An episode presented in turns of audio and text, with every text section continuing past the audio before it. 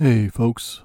Welcome back to A Pebble in a Pond podcast. This is episode five. We're going to be talking about something that I am honestly just wholly unqualified to talk about. But I have done a little bit of reading, and I have uh, I have a letter that I want to share with everybody about the topic or on topic, and I think that um, I think that you can get something out of this. I, have put together what I think will be a pretty interesting episode. Uh, the topic today is going to be about self love. I'm not going to lie. When I was a teenager, if somebody would have said self love, I would have laughed like Beavis and Butthead because it would have meant an entirely different thing back then. But uh, I understand it now to mean something entirely uh, positive and in no way dirty. So we're going to try to talk about that version of it and not the one from my from when I was a teenager. But before we get started, let's uh let's define it. What what exactly are we talking about this episode? I mean, I said self-love, but what does that really mean? Well, you know, like I said, it's an entirely different meaning than it was when I was a teenager. So to to sum it up, uh, we'll go with the actual definition from the American Psychology Association, Psychological Association, not Psychology Association, Psychological Association. Uh, and their their definition of self love is is um, having regard for your own well being and contentment, looking out for yourself. You know, not necessarily putting yourself number one, as a lot of uh, social media therapists would would have you believe, um, it's not necessarily always about putting yourself number one. It is about making yourself a priority in your life, but not necessarily to a detriment of those around you. And we're going to talk about that. We're not just going to I'm not just going to talk about self-love in a completely and totally positive sense. We're going to talk about how it's kind of warped a little bit in uh, some of the public discourse that you see on a lot of social media and things like that. And we're going to talk a little bit about some of the negative, uh, I guess, the negative uh, ideas and concepts that can come with it. And I'm not going to be critical of the concept here, so don't think of that. I just want to make sure that everybody understands that there's in in any discussion there's always going to be multiple sides to it and it's important that you understand as much of it as possible so that you can really get a grasp of it for yourself and some people are going to say, oh, no, I agree with the negative parts. And some people are going to agree with only the positive parts. But it's important to have all of the information. So I'm going to try my best to kind of, you know, encapsulate what exactly we're talking about when we talk about self love. We're going to talk about some ways that you can practice self love on a daily basis, some things you can do to really uh, put yourself in a better mindset and a better state of being every day of your life and we're going to talk about some of the pitfalls and some of the traps that come with uh, some of the prescribed ideas that are out there uh, floating around in the ether for people to, that people kind of misconstrue. Um, this this episode on self love is going to lead directly into uh, our next episode. Episode six will be about uh, what I call the main character syndrome. We're just going to call it the main character. Uh, and we're going to talk about that. And it, it, the two concepts kind of go hand in hand, so we're going to do them back to back and talk about them. Uh, we'll discuss that more later, but uh, for now, let's start with a, a quote before we get to the song. And this quote is one that I actually found uh, know, probably three weeks ago now that I'm thinking about it. And I'm starting with this one because um, it has kind of just rung in my head over and over again. I've thought about it pretty much nonstop um, because I've been on kind of a, a journey of self discovery for the past month, month and a half now. And uh, so this quote, it I, there's there's no attributed person for it. It just says Hindu proverb. So I hope I hope if you're Hindu and you hear this that I'm not offending anybody by I hope that that's true. I hope that this isn't actually attributed to anybody, and it is a Hindu proverb. But the quote goes There is nothing noble about being superior to some other man. The true nobility is in being superior to your previous self. I can't tell you how hard that hits me. and how good it makes me feel on the the choices I've been making uh, since I started this podcast and the TikToks and the other stuff that I've been trying to do to get my message out. On a personal level, uh, being completely honest here, um, I feel like I'm making big strides in this in this area. And like I said when I first started just a few minutes ago, I'm not really somebody that has ever um how should we say felt comfortable with the idea of self-love. Uh coming from a depressive state, being depressed for, you know, two decades basically, I'm not somebody who's practiced with these ideas, and I'm not somebody who necessarily even would recognize them if I wasn't reading them and researching them.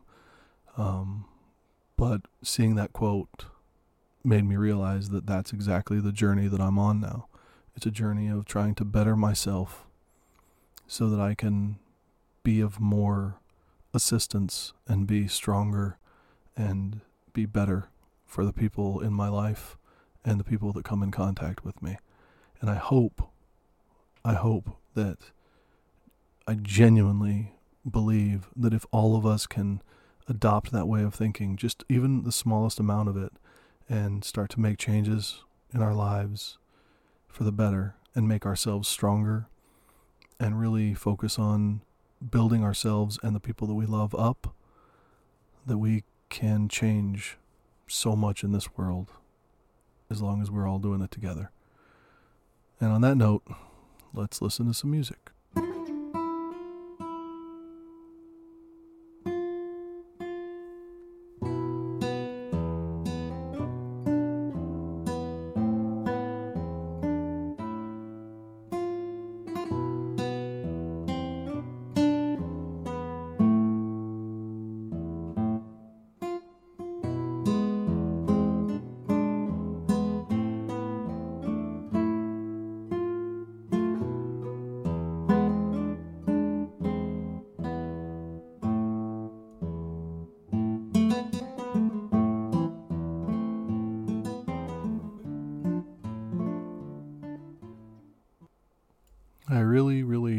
That song. I'm really glad that we found it. Uh, just to continue to uh, give credit where credit's due on that, that is a song called Sardana. I don't think it's Sardana, but that's uh, Sardana uh, by Kevin MacLeod. Uh, that is a non-copyright, copywritten piece of music, so I can use it. Uh, I just want to make sure that if you're listening, uh, that dude gets credit because I really, really like that song. All right, so, let's get into it. Let's start talking about this whole self-love thing. What uh, what's it all about? What do, what does it mean to you? And I, I'm that's a genuine question. If you're listening to this, I want you to stop and think about it for a second. What does self-love mean to you? What's your answer? Go ahead, say it out loud. Affirm it. I want to know what you really think because it's important that you understand what you believe it to be because it doesn't really matter what I say here or what anybody else tells you. If you have a, uh, shall we say, a negative uh, inclination towards the concept of self love, the way that I have in the past, um, then you know that you need to do work, right? That's what that's what you're listening to this for. That's what we're going to try to figure out. You need to really pay attention when we start going through some of the things that you can do and the affirmations that you can make and the just the little things that you can do to really make a difference in your life. But if your answer is one that it comes from a place of you know maybe you already have an, a, a concept or an idea of the things that you can do to better your comfort and your contentment in your own skin and to make yourself happy then keep doing those things right like no matter what i say here no matter what arguments I have for and against different practices, continue to do the things that make you happy. Don't think that I necessarily know a better way or that anybody knows a better way because that's the whole point of this. Self, self love. If you know what makes you happy and what brings you to a, a better place than you were even a day before, or something that you are actively working on as part of your journey to become a better person. You know you know the steps you need to take. then keep working on it. Like, don't, you don't have to derail yourself because I say something or a therapist that you see on TikTok says something. Do what is working for you. I hope that, that at any point in time, anybody that hears these podcasts, anybody that hears what I have to say, understands that these are all just ideas and suggestions. I'm not anything special. I'm not a doctor. I'm not a psychiatrist. I'm not a therapist. I'm just here to start the conversation. A conversation that I'm having with myself all the time, but also a conversation that I'm hoping other people can join in on and we can really start to make some progress uh, both in ourselves and with each other. But I really wanted to start before we get too deep into reading uh, the story that, that was that was sent to me or any of the other stuff. I wanted to really hit on some of the negative um, attributions that the term self love has acquired. And a lot of this is just people that don't really understand the concept. Um, but some of it, there is val- validity to some of it. And I think that it's important that we understand that there there has been a movement, maybe even you could consider it an overcorrection uh, by some people uh, to really push. Uh, I don't want to. I don't want to use this term, but I, there's no other way I can think of it to push damaging ideas and uh, narratives, and use the term self-love at the same time. And so it kind of creates this false premise of what self-love really means and what it really is. And uh, I, I want to make sure that that we talk about that. Now, keep in mind, we're we're we're working off of the the definition from the American Psychological Association, right? Like that's that's our baseline. Just having regard for your own well-being and contentment. It's really that simple. Not nowhere in that definition does it say putting yourself number 1 over all else. Nowhere does that in that does it say uh, you are the main character of your own story and all others shall fall to the wayside as NPCs in in your game, right? Like that that's not that's not the the argument that should be made in favor of self-love. And that's those are those are not concepts that work very well with it. When we talk about self-love, we're talking about making yourself content, but also in that contentment understanding that you know, there's always room for improvement. We're trying to become better people. We're trying to become better versions of ourselves. Like that quote said, we're trying to be superior to our previous self. Now, that previous self could be yourself from yesterday. It could be yourself from a week ago. It could be yourself from five years ago. But if you were if you're in the same place you were five years ago, trust me, I know this better than most, then you are not really practicing self love. We really want to try to understand that it's not, you know, of course, contentment and, and you know, happiness and things like that are important, but sometimes self love means pushing yourself to do the things that are uncomfortable for a short period of time to find long term uh, joy and, and comfort. Sometimes you have to step outside of your self created bubbles uh, to really broaden your horizons and really start to understand exactly where your happiness lies. Because sometimes, and I think this is a lot more common than people really want to uh, say out loud, sometimes we don't know. Most times we don't know. There are plenty of people that go through this world. They're born they live and they die, and they never once truly understand what it means to be happy or content. They'll have those brief moments here and there. They'll have, you know, they'll smile and they'll laugh and they'll enjoy their kids and their family, but they won't ever truly reach that kind of happiness that inspires others. And that's really the, what we're what we're aiming for here. That's what I want to aim for. I want to be and I want to live a life that inspires others. And I don't just want it to be me saying stuff, right? Like I want it to be one where I am truly, genuinely uh, enjoying life and living to its fullest. With that in mind, um, you know, I, have touched on this before, actually, in the introduction episode, if you haven't heard it. Uh, I, I've touched on this before. One of the most influential pieces of literature in my life was Walden by Henry David Thoreau. I've read it front to back probably 18, 20 times. Um, I quote it incessantly. Uh, I believe very, very strongly in some of the ideas in it. Um, and between Emerson and Thoreau, uh, a lot of my worldview comes from those two gentlemen, for better and for worse, honestly, uh, because they definitely weren't flawless in some of their ideas. But Thoreau has, among his very famous quotes, the most famous is probably his "I went to the woods" quote. And I'm gonna I'm gonna say it for you here. I know it by heart, but I'm gonna pull it up here so that I make sure I don't miss anything because, uh, you know, I don't wanna I don't wanna have to redo this. So, uh, Henry David Thoreau wrote, "I went to the woods because I wished to live deliberately, to front only the essential facts of life, and see if I could not learn what it had to teach, and not, when I came to die, discover that I had not lived.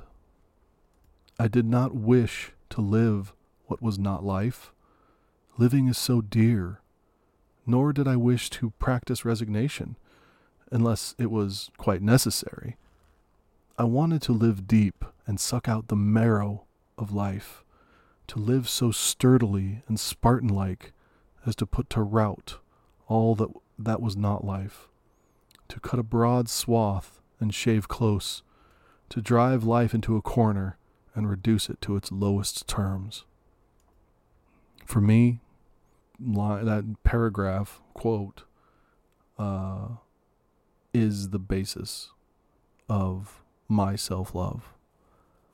When I think about that and I think about what I've done in my life and where I've my regrets come from, that's where I find my strength to move forward and try to learn how to love myself in a better way and be more positive uh, towards myself, to be more forgiving towards myself. Because, and this is speaking strictly as a man, um, the one thing I definitely do not want to do is go to the grave knowing that I haven't mattered and I haven't made a difference. I d- that's terrifying to me. That is my greatest fear. I'm not. I mean, I, I don't like spiders. Uh, I'm. I hate water. I, I'm, I'm not. You know, I'm not somebody you're going to find out at the beach or the ocean. But even though all of those things are things that I can deal with, because while they're, you know, they are fears, they're not something that literally terrifies me to the point of inaction. But the idea, it's almost a self fulfilling prophecy when you think about it. The idea of dying, of, of, of making my way to the grave and having not lived my life literally terrified me to the point where I stopped living my life. Now think about that.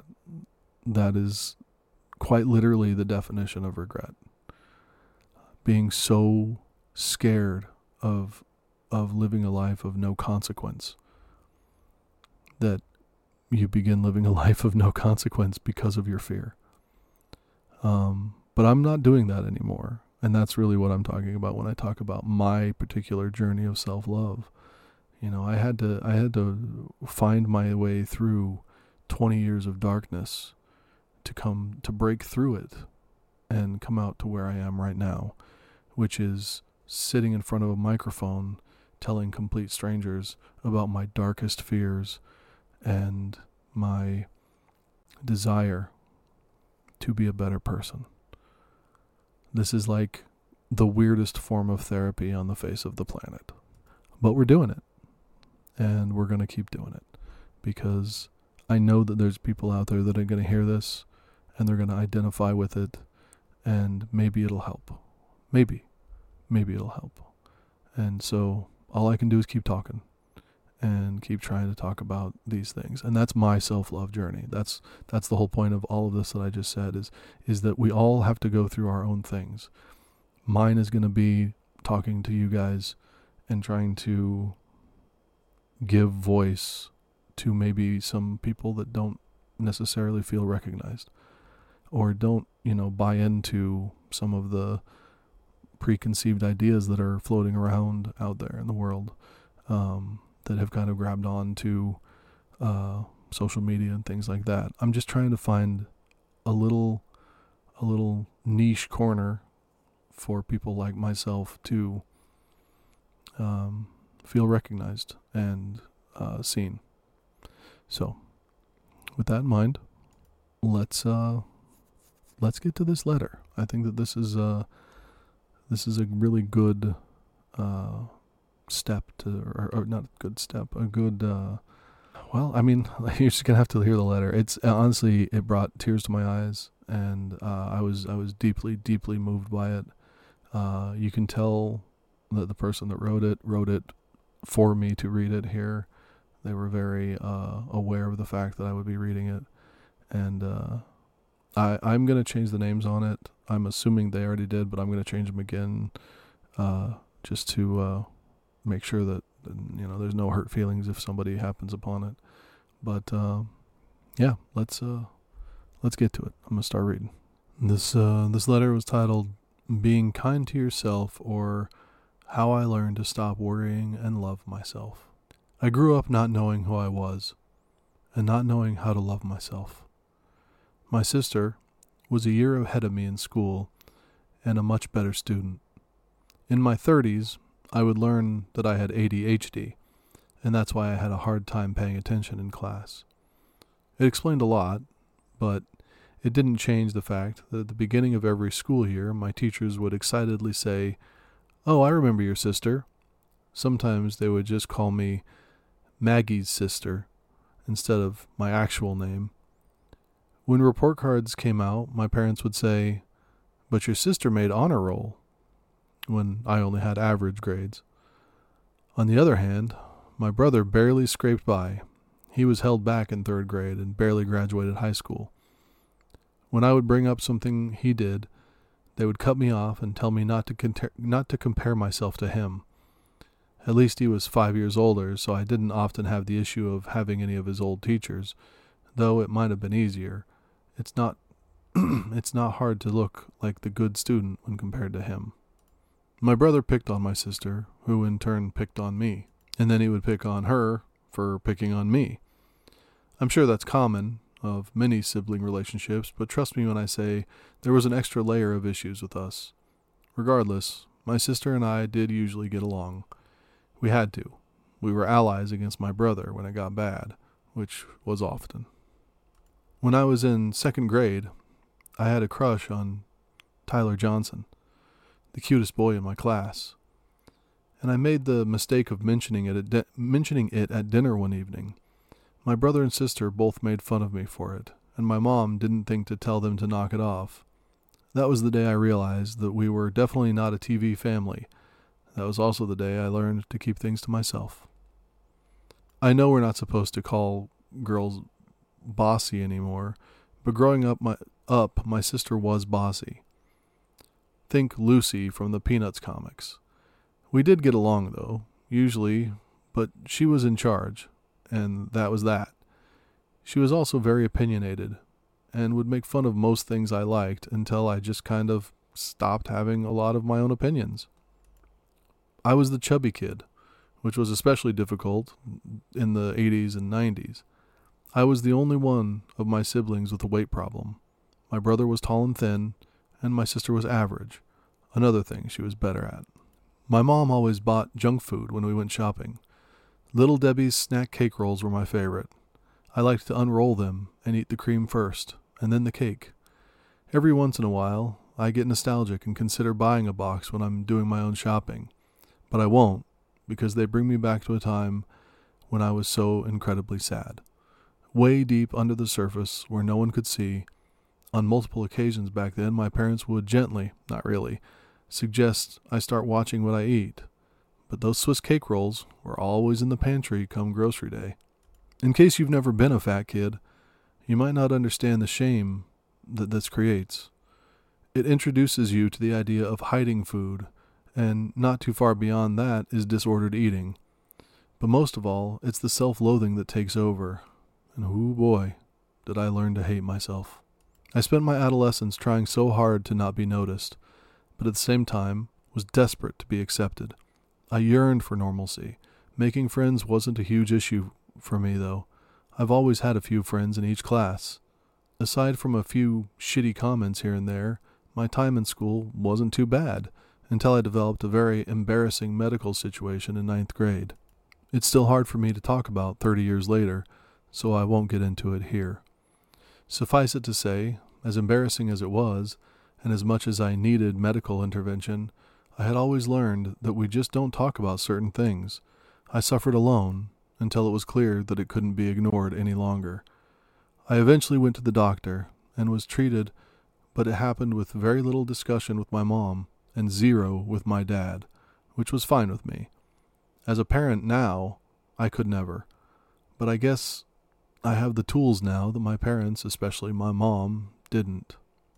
My senior year was the first and only year I went to school without either of my siblings. This is the year I started to try I started trying to figure myself out. I don't think most of us know who we are at that age, but for me, I felt like I was starting from scratch. With very little exception, all of my opinions were my sister's. I dressed how she dressed, I thought how she thought, and I did what she did. But now, it was time to break free. On the outside, I was different, and I liked it that way. But on the inside, I so desperately wanted to be like everyone else. Things seemed so easy for so many people, but I couldn't figure it out. And unbeknownst to myself, or anyone else for that matter, I was so incredibly sad. I went into my senior year with my sister's opinions on drugs and alcohol. She was opposed. And I ended my senior year a smoker and a drinker. My friends had all talked about the parties they had over the weekends and how much they drank, and I was not about that life. I mean, that's what I would say, but again, I just wanted to be accepted. And sure, they did accept me as their friend in class, but once I started drinking, I started getting invited to the parties. It was at one of these parties that I decided to take up smoking. I had always been curious, but of course I knew better. But it was also the mid 90s, and that's what people did. I was holding my friend's cigarette for some reason, and when I tried to give it back, she said she didn't want it anymore. So I said I'd finish it. And that was my first, but not my last. Fortunately, somehow, I never became addicted. I was also hanging out with coworkers from my fast food job, who I should not have been hanging out with. These weren't good people, but I was very naive, and I thought I was okay. Without getting too deep into it, there were multiple situations which could have ended up badly, but fortunately did not. Not as bad as they could have, I should say, but things did happen that I wish didn't. And to give you an idea of my mental state around that time, the moment that sticks with me the most is this. There was a band signing autographs at a local record shop. The local radio station was there giving away t shirts, and there was an entry to win an autographed guitar. There couldn't have been more than 25 people there, if that, and you had to be present to win. So I had just as good a shot as anyone else to win that guitar, only I didn't enter. If they called my name, I would have had to walk up to claim my prize, and everyone would have looked at me. Not only did I not want people looking at me, I was so uncomfortable in my own skin that I wanted people to look away from me. No one in our group won the guitar. Walking out to the car, I reluct- reluctantly mentioned that I didn't enter, and they just couldn't wrap their heads around why not. Okay, that was probably a lot. But I tell you all of this because I want you to know where I came from, so you can understand just how fragile my mental state was for so long. Anyone can spout platitudes, but I have been in the depths of some serious depression, and I'm coming to you from the other side of it. But how did I get here? It started with a friend who gave a shit. I mean, I guess it's fair to say that I had a few people who gave a shit, but not like him. He was the only one who really knew how to get through to me and how to get me to see my value. I had so much pain and sadness in me, and he was there with shoulders to cry on and hugs for days. Hugs that I had to learn how to receive. He gave a shit and never expected anything in return. I couldn't pay him back if I tried. His pebble created so many ripples in my life. I am forever grateful. I genuinely do not know what kind of person I would be right now if I did not have him in my life. Because of his friendship and love, I was able to learn to love myself, and more importantly, break the cycle for my own child. At 22 years old, my kid and I never part without saying, I love you. Never. On the phone, in person, even if she's just going to get the mail. It's a habit. If the worst were to happen, the last thing I want either of us to feel is regret that we didn't say that we didn't say it one last time. Society and advertising and patriarchy make it really hard to raise a daughter with confidence. I know I've had some misses, but she knows who she is. She has the confidence to assert herself and a huge amount of empathy. She's been in a very healthy relationship for about five years now. They've had some issues like every other couple, but their communication is amazing, especially for their age, which is something that she had to teach him. My daughter and her boyfriend have a very healthy relationship because I had a friend who gave enough of a shit about me to watch me cry a lot and to tell me I'm worthy until I started to believe in it for myself. Now, I believe in giving credit where credit is due. As much as I credit him for helping me see my worth, you damn sure better believe that I credit myself for making that change. You can lead a horse to water and all that. He gave me the tools and he showed me how to use them, and I did just that. There's also there also came a point when I realized that I needed more, and I started seeing a therapist who really helped me put things into perspective. But I couldn't have had the confidence to advocate for myself like that without his help initially. And after some time in therapy and really working on myself, when shit would go south that was beyond my control, I realized I could also benefit from antidepressants. After some trial and error, I found what works best for me. If you're hesitant to try med- medication, I totally get it. I do. But I can honestly tell you all of this all this pill does for me is keep me at an even keel. It keeps me from crying because we ran out of turkey for my sandwich. That is a real story, by the way. It helps me handle the re- the shit that life throws at me daily. I had developed confidence and learned how to break the cycle but I didn't really know yet how to truly show myself kindness and grace. It's a fairly recent discovery, actually, which started with my relationship with food and my body. Like so many of us, I've been on one diet or another for most of my adult life. I'm really good at losing weight. The problem is, I'm also really good at finding it again. So I'm the St. Anthony of dieting. You know how we tend to make excuses for certain things, like, yeah, I've lost 10 pounds. I still have more to go, though or simply, I've only lost 10 pounds. I heard someone once say, What if we just stopped the sentence after I lost 10 pounds? Just stop talking and let it sink in. Drop the only, but say the rest. I think we are unconsciously looking for other people's approval. But why? Fucking good for you for losing 10 pounds. I bet you worked your ass off. Well done. Say the good thing and drop the bad. It gets easier every time. You never need permission to love yourself or to just be happy with your accomplishments and fuck anyone who makes you feel otherwise. Like anything else, it takes practice and grace. Grace is key because you're not perfect. You're probably not the type to give someone shit when they make a mistake.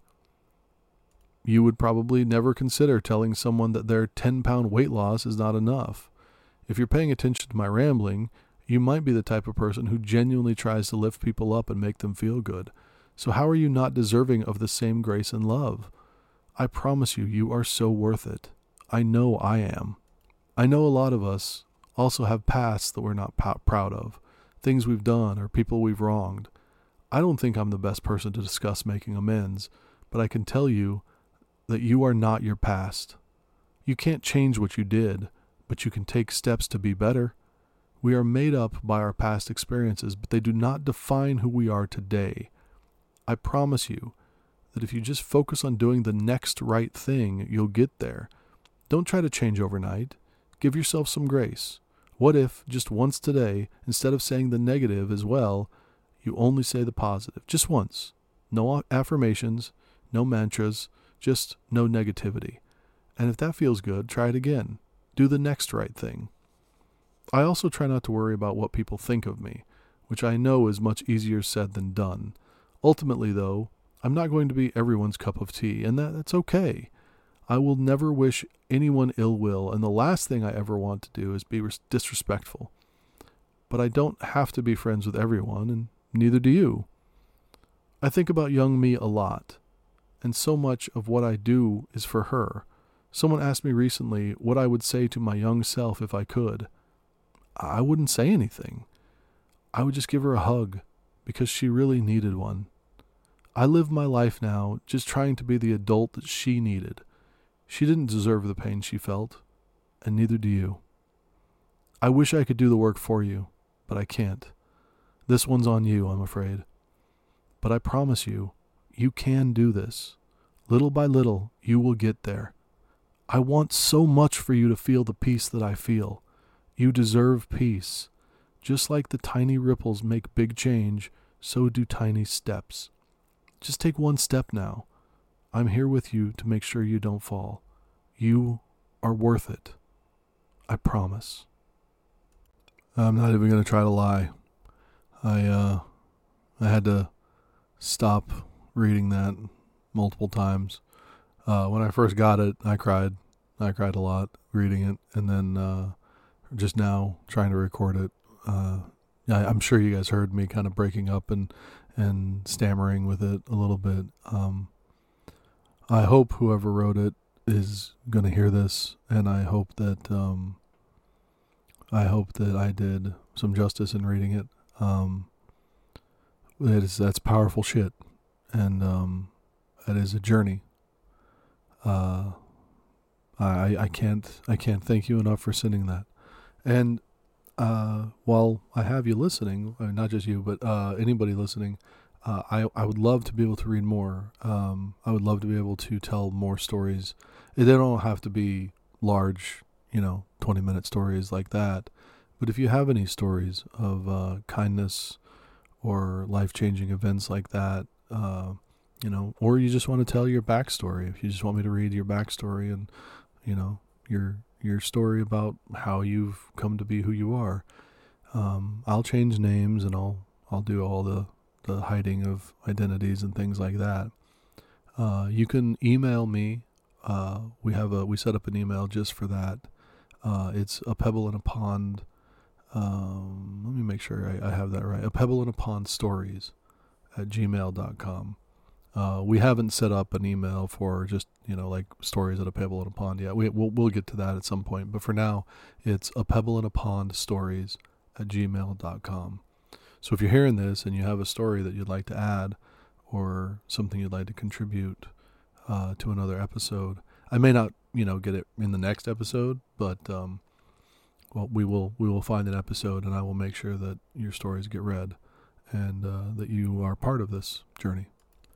So, we're gonna we're gonna dive right into the next phase here, and we're gonna talk about some things that you can do, some exercises that uh, should be pretty easy, just stuff you can do every day that are going to help you um, realize your own value and really you know, understand uh, how to find your peace and your contentment and your happiness. One thing to keep in mind when you start to go through these things and you start to do this is, um, and this is a really simple concept. Uh, I, maybe I should have started with this, the whole podcast. Uh, you're you're with you all the time, so you better like yourself uh, it's really important. It is really, really important to love yourself. And obviously, be understanding of your shortcomings as well. understand that you know, like in that letter, uh, that person was, you know, she was she was a heavy set young girl, and she understood that was you know that was a defining characteristic in her life, and she has grown to the point where she understands that that that does not define who she is. It defined her past. It created sadness and you know uh, insecurities, but it didn't. It didn't. It doesn't define her now. And all she could do was learn to grow from that, and she did, and that's a triumph, right? Like that's that's what we're trying to do. We're trying to find where our insecurities lie, find the things that we uh, maybe aren't too proud of, find the things that uh, we know we need to work on, and don't focus on them. Don't don't berate yourself and belittle yourself because you know whatever it may be, whether it's a personality flaw or a physical thing, whatever it may be, it doesn't really matter. You just need to know that it's there. Know what your shortcomings are, and then say, "I love myself enough that I'm going to work on this. I, I want to change. I don't maybe maybe you have to start with I don't know how to. Maybe you have to make sure that that's understood. But that's what we're here for, right? Like that's the whole point of listening to these things of of trying to find uh, a new direction. If you're listening to this right now and you understand that there's changes that you need to make, you've taken a great first step because you're looking, right? You're searching for those answers. And that's more than uh, most people do in their lives. You should be very proud of yourself if you're looking to make changes. It is not easy. It is not easy to just take that very, very first step. That is one of the hardest things you'll ever do. So, we're talking about building confidence and self respect and self worth and just using the idea of self love to really, uh, you know, strengthen the love that you have for yourself. And in doing all of this, in understanding these concepts inside of yourself, you will find that you have more love for the people around you. You'll be able to better communicate and better appreciate the things around you that you see. You'll know when someone is crossing a boundary for you. You'll understand your values better and be able to protect yourself in a way that you know shows shows how much you value yourself. You know, you're not going to let people walk all over you and treat you like dirt if you know your own value. So how do you how do you do that? Like what's the first step? Well, uh, you know, I like I said, I may not be the best person to give this advice, but um, I did I did a decent amount of research. Uh, you know, I've spent more than a few hours, more than a few hours, uh, just reading different ideas and different concepts because, I, like I said, I'm on the journey myself. It is not something that I have been practiced at for too long. Um, so what I've done and what a lot of uh, therapists and such would recommend is start with really simple stuff. And for me, uh, I have taken to just doing a little bit more exercise. Um, understand that um, how you eat, uh, the amount of sleep that you get, uh, the the amount of activity that you have in your life physically, those are all things that are, for most people, relatively simple. Um, and I don't mean like you know you don't have to go to the gym and and you know get get swole. You don't have to go worry about your gains necessarily, but you you know getting up and going for a walk will dramatically dramatically change your life. Just just getting up and going for a walk in the morning or maybe in the evening after you have dinner. Uh, those those things, or both. If you can do both, man, uh, your life will change rapidly um, understand that regular exercise, this is scientifically speaking, it decreases cortisol in your body. Cortisol is, is the hormone that creates or that causes stress, it causes you to feel stress. If you can reduce the amount of cortisol in your body, then you are by definition winning. So just keep that in mind. Like just keeping yourself, your body, uh, you don't have to be like fit. I'm not I'm not gonna force everybody to get out there, like I said, and get to the gym and all that stuff. I mean that would be great if you want to do that. If that's what if that's where you find your peace, if that's if that's one of the things that makes you happy, then that's great. This advice is, you know, preaching to the choir. But for a lot of us that just live normal lives that don't necessarily want to go to the gym every day, just getting out and going for a walk, man, that, that does so much. It's done a lot for me. Um, you know, I was, I was, um, 236 pounds. The heaviest I've ever been was, uh, 268 pounds.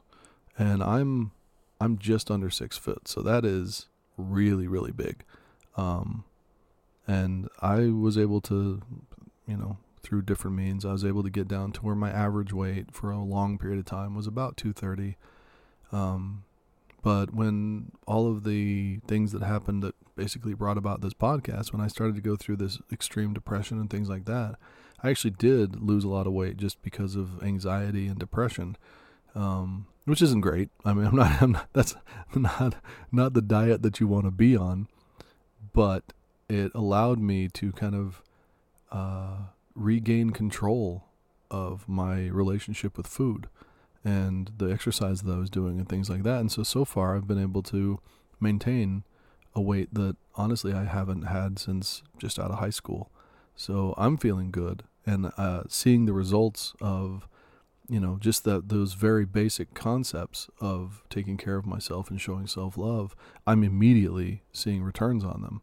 So I can't I can't stress enough how important this very first uh, piece of advice is.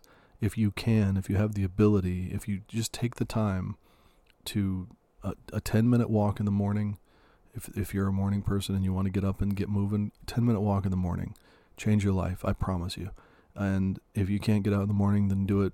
You know, after you eat. It's it's it's really good for you to eat, to go and walk after you eat very very good for you. So, uh, it not only that, but if you go for a walk with someone, a significant other, some friends, it's like it has the same effect as going on a road trip. Everybody loves going on road trips because of the conversations that you end up having with your friends or whoever you're with. It's the same same thing. You go for regular walks with somebody and that brings about this closeness that is, I mean, it transcends uh, uh, just a normal, you know, relationship conversation a lot of times. And that shared time, knowing that you're both bettering yourselves and each other, uh, is invaluable. It really is. So the next, the next thing that I want to mention, and I, I already did mention it uh, just a few minutes ago, is being compassionate about your own shortcomings. Um, this is this is an actual step that you can take. You can do this consciously. This isn't just me saying, "Oh, be nice to yourself." This is literally something that you can you can actually practice. Um, you really want to try to, like I said, understand your shortcomings, but also understand that everybody has them, right? Like everybody has things they're not good at, or different things that you know maybe the way they think or the the the there's something wrong with their body that they don't like. Um, but at the end of the day, it's how we view those things inside of ourselves that will determine whether or not we can move beyond them or we can we can learn to accept them. So it's important when you you know make mistakes or um, have shortcomings in some way that you understand that these are these this is a common human condition, right? Like everybody this happens for everybody. Everybody's going through something. Everybody's making mistakes. Everybody's trying to figure it out. And as long as you can root yourself in that common humanity, you'll find that it's a lot easier to not only express kindness to others, but to express kindness for yourself, right? You're only human. That you can only do you only be expected to do so much. And at some level, once you've once you've accepted that, then you can start to say, okay, well, I fell short here. I, I wasn't I wasn't up to where I'd like to be. How do I how do I get there? And like that letter said, like it's one step at a time. You're not going to be able to go from zero to perfect, right? You're not going to be able to go from five to perfect. You're going to have to get there gradually, and it's it's just being patient and understanding with yourself. The same kind of patience and understanding that you would show someone else if you were trying to help them. Show that to yourself. That's really what this is all about. If you're listening to this episode, you're listening to this podcast, then I have to imagine that you're somebody of good character or you're trying to be. And that means, you know, helping people, taking them by the hand, really being compassionate. So if you can do that for someone else, you have to be able to do it for yourself. Because unfortunately, the way this works is if you continue if you just continually give, give, give of yourself to other people and you don't take care of you, you're going to be trying to pour water from an empty cup. You're going to run out. You're not going to be able to keep it up. And then you're going to start to doubt yourself. And it becomes this vicious cycle of, you know, you hurting yourself, literally hurting yourself to try to help others. And we can't have that. You have to be building yourself up and loving yourself and reinforcing uh, the the positive parts of yourself so that you can feed off of that and then you can start to help others you have to not make yourself a priority at, to the, the at the expense of others. You you make yourself a priority to for the sole purpose of being able to help others right? Like that's where we're at. That's what we're trying to do. So remember that. If you if you have a hard time motivating yourself for you if if that's not enough, if you don't have enough love for yourself, then reframe it and and and try to understand that like I said, this is a shared human experience and you're trying to help people through their problems, but you cannot do it unless you help yourself. So if you really do have that and I've I've this is how I feel a lot of times. If you kind of have that altruism in you where you're you really genuinely feel like you can't help yourself, but you can help others, turn that around and say, okay, I desperately want to help others. How do I do that? I have to help myself. I have to do this for others. I have to make sure that I'm getting an extra hour of sleep, that I'm getting up and going for a walk, that I'm taking care of myself, that I'm not too judgmental, that I'm not hating on myself when I wouldn't do that to somebody else. Why would I do that to me? You hear that all the time, right? People say it all the time. Oh, I'm my own worst critic. Well, stop it. I, I know that's your natural reaction. That's a natural response. But you need to stop. Like take a second and say don't don't allow that. Say, yeah, I can be critical of myself, but not to the point where it causes me to doubt myself or hate myself or any of those things. I can be critical and say, like I said, that was a shortcoming. I didn't I did I wasn't up to snuff there. I need to get better. But if it if it creates a cycle of self-destruction, then you have to break it up. You have to find that that path and if that means directing it, you know, direct siphoning the the the sentiment through someone else, then that's what it means help others by helping yourself.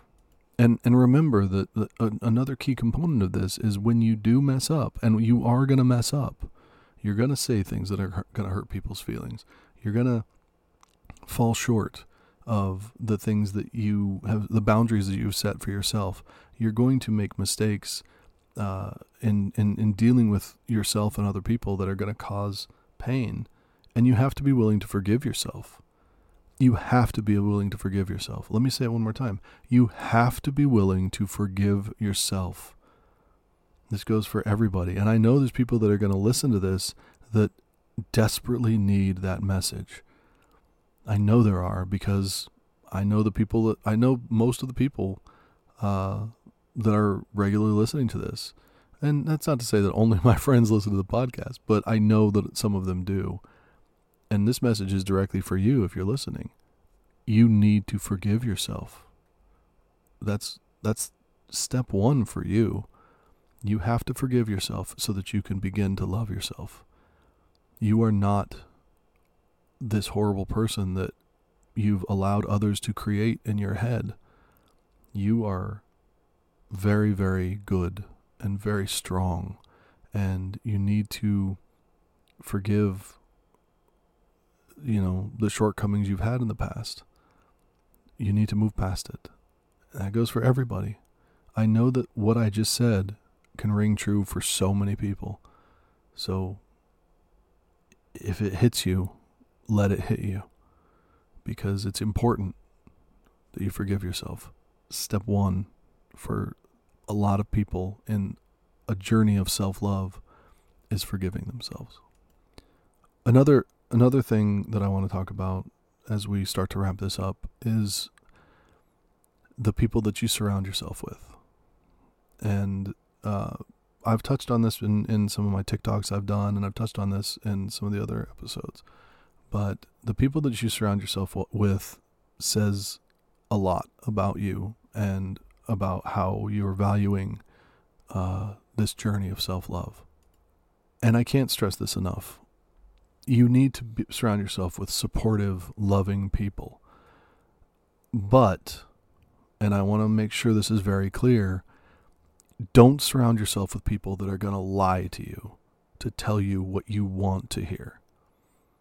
You, there is a way to communicate. Uh, I don't even want to say criticisms, but there's a way to communicate with someone that they have fallen short or that they are they could do better. Um, and that's that's what you need, right? You need somebody in your life that's willing to let you know when you're when you're not making making the cut, right? Like it's it, it may be hard to hear, but sometimes we get so lost in ourselves, we get so caught up in you know the little things that we don't really see the big picture. We don't really understand, you know, the whole forest for the trees thing. Sometimes you need that person in your life that's going to say, "Hey, hey, whoa." Like to think about that for a second, right? you don't need people that are just going to constantly reinforce what you what you are. D- does that make sense? There are a lot of us that have a lot of shortcomings and a lot of uh, imperfections. And if we are constantly told that we're perfect the way that we are, then we begin to accept those things as inevit- inevitabilities we we begin to say, well, this is who I am. And that means that we stop doing the work to be better. And that is that is unacceptable for the journey that you're trying that you say you're trying to be on, right? Like your self-love is about finding contentment. And if you have people around you that are quote supportive to a detriment that are filling you with false uh, confidence in what you're doing, then you're not really you're not really getting to a point of contentment. You're you're just staying where you are. You're not really expanding yourself or getting better. You're just staying whatever it was you are because these people will lie to you to tell you that you're, you know, the best thing since sliced bread. And you're not. Right? You have to be honest with yourself and you have to be willing to say, you know, I, I really wish you wouldn't lie to me. I really wish you wouldn't say these things because I don't feel that way. And I want to be able to work on myself. I want I, and I want you to support me as I work on myself. And that's what we need, right? We need honesty. And we need we need uh, criticism to come from a place of love so that we can continue to move forward and get better. And if you surround yourself with people that just want to lie to you to make you feel good, that's not really supportive and that's not really loving. People that love you the people that care about you will tell you the truth and they will hold your hand and they will be by your side and they will help you every step of the way if you need it or if you want it. They will be there with you and you'll know you can count on them because they're not going to lie to you and they're not going to say things just to spare your feelings. They're going to say, This may hurt your feelings. You you sucked here. Let's not do that anymore. Let's try to find a way so that you don't suck as much. that's what love and support means to me. And I and I hope that if you're listening to this that you feel the same thing because if you surround yourself sycophants and liars, then that's all you will ever be. You will become that and that's all you will ever be. You'll continually lie to yourself. You will continually look towards platitudes instead of real, genuine, personal change. You'll hide from the truth of it just to feel good in the moment instead of making the hard moves that you need to make for truly expressing self love. And that's counterproductive to everything we're trying to do in this podcast and just in general in our lives. So I hope I hope that some of those little things will help some of you. Um, the exercise, the idea that you need to forgive yourself and you need to love yourself, those are very basic ideas.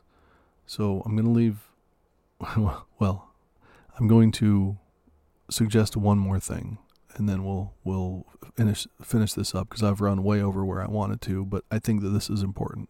And this is going to require some homework, but I think that this is a really good um, practice. I think this is something, and it, it may take you a while to do this, but I think that it'll give you a really good understanding of who you are.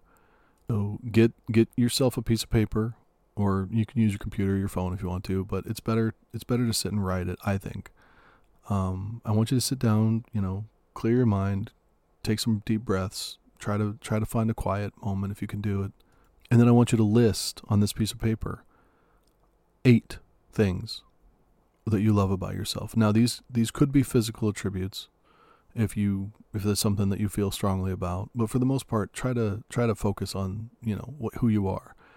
Um if you're somebody who's, you know, really charismatic, write down charisma. If you're somebody who, you know, you feel like you're very empathetic, then write down empathy, right? You know, whatever it may be, I want you to write down 8 things about yourself that you, you genuinely love.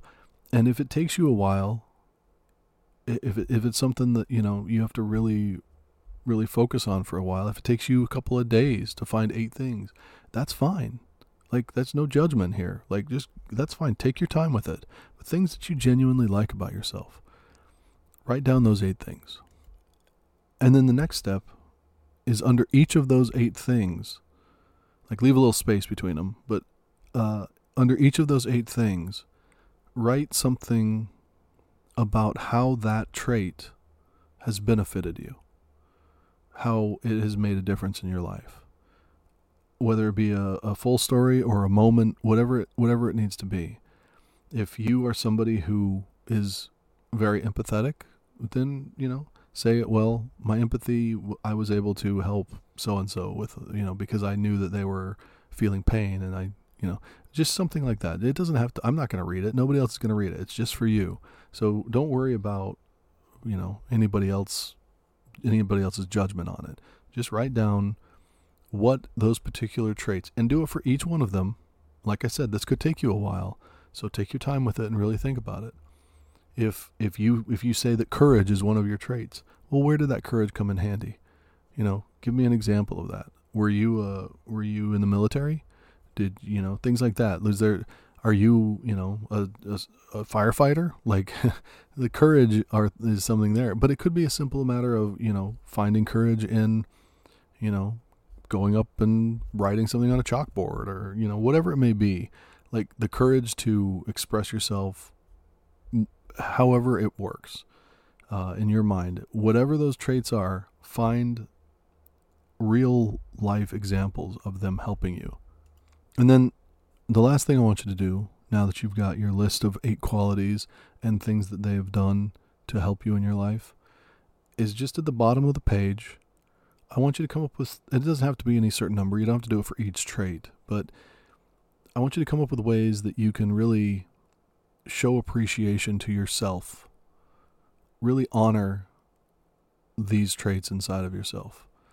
You know, if you are somebody, we'll keep using the uh, empathy thing. If you're somebody who is really uh, empathetic, then, you know, maybe, I don't know, give yourself a, a treat of some sort. You know, uh, go get go to a spa, go do something, and just say this is for being this.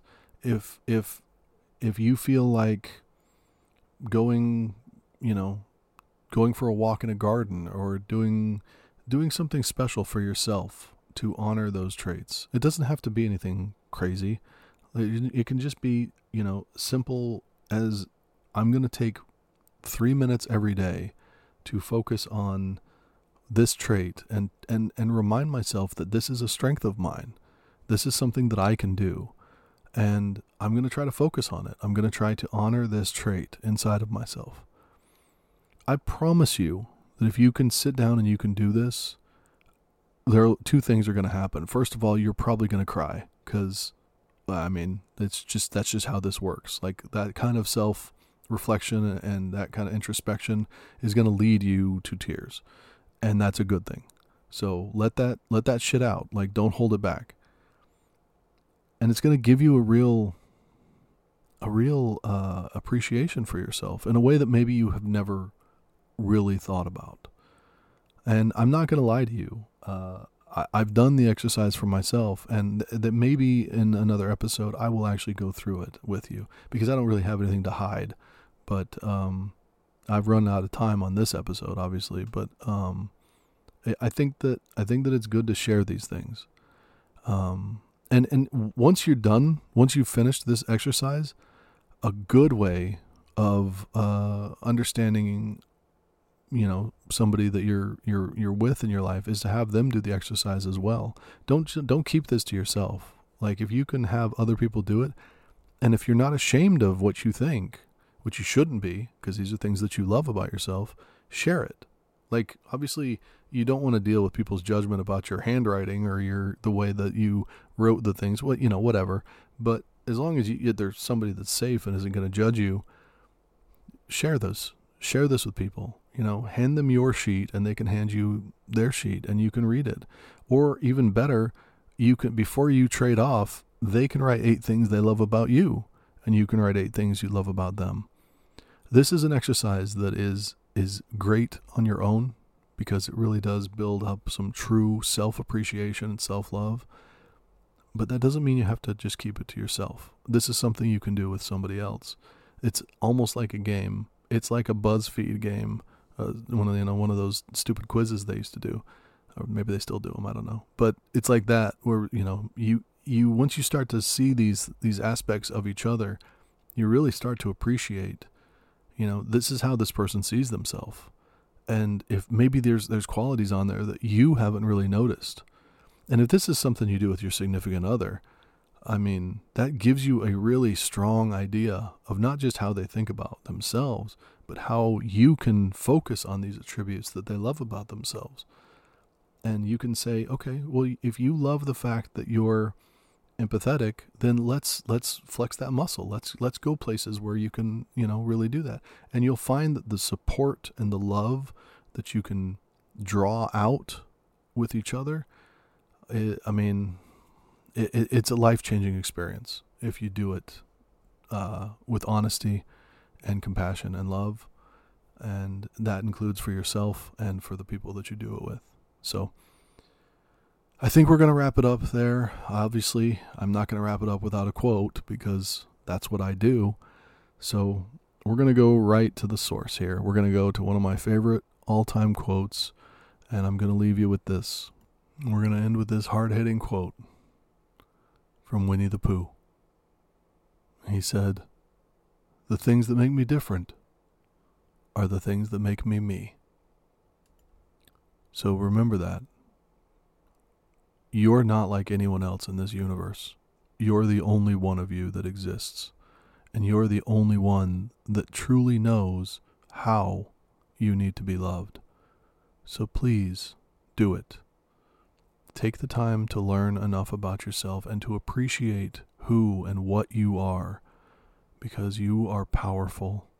And the effect that you can have on the people around you and this world at large is phenomenal. Love yourself. It is the first love that you should ever have and the most important love that you will ever know. next week, we're going to piggyback off of this and we're going to talk about this concept that has been going around for quite some time now of the main character. And we're going to talk about the good things and the bad things that go along with this way of thinking. And some of you may be familiar with this. It's it's gone gone around quite a bit, but we're going to talk about it. And uh, I am I'm very much on the fence. So there will be a lot of positive and a lot of negative when we discuss it. Um, but I think I think I have a pretty interesting take on it. Uh, I've had a long, a couple of long discussions with some people, and uh, I really do think that uh, I think you'll enjoy it. Uh, so check us out next week, where we're going to be talking about the main character syndrome, philosophy, idea. I didn't know what to call it. The main character is what we're going to call it. So thank you for listening, and hopefully we'll talk to you next week. Take care.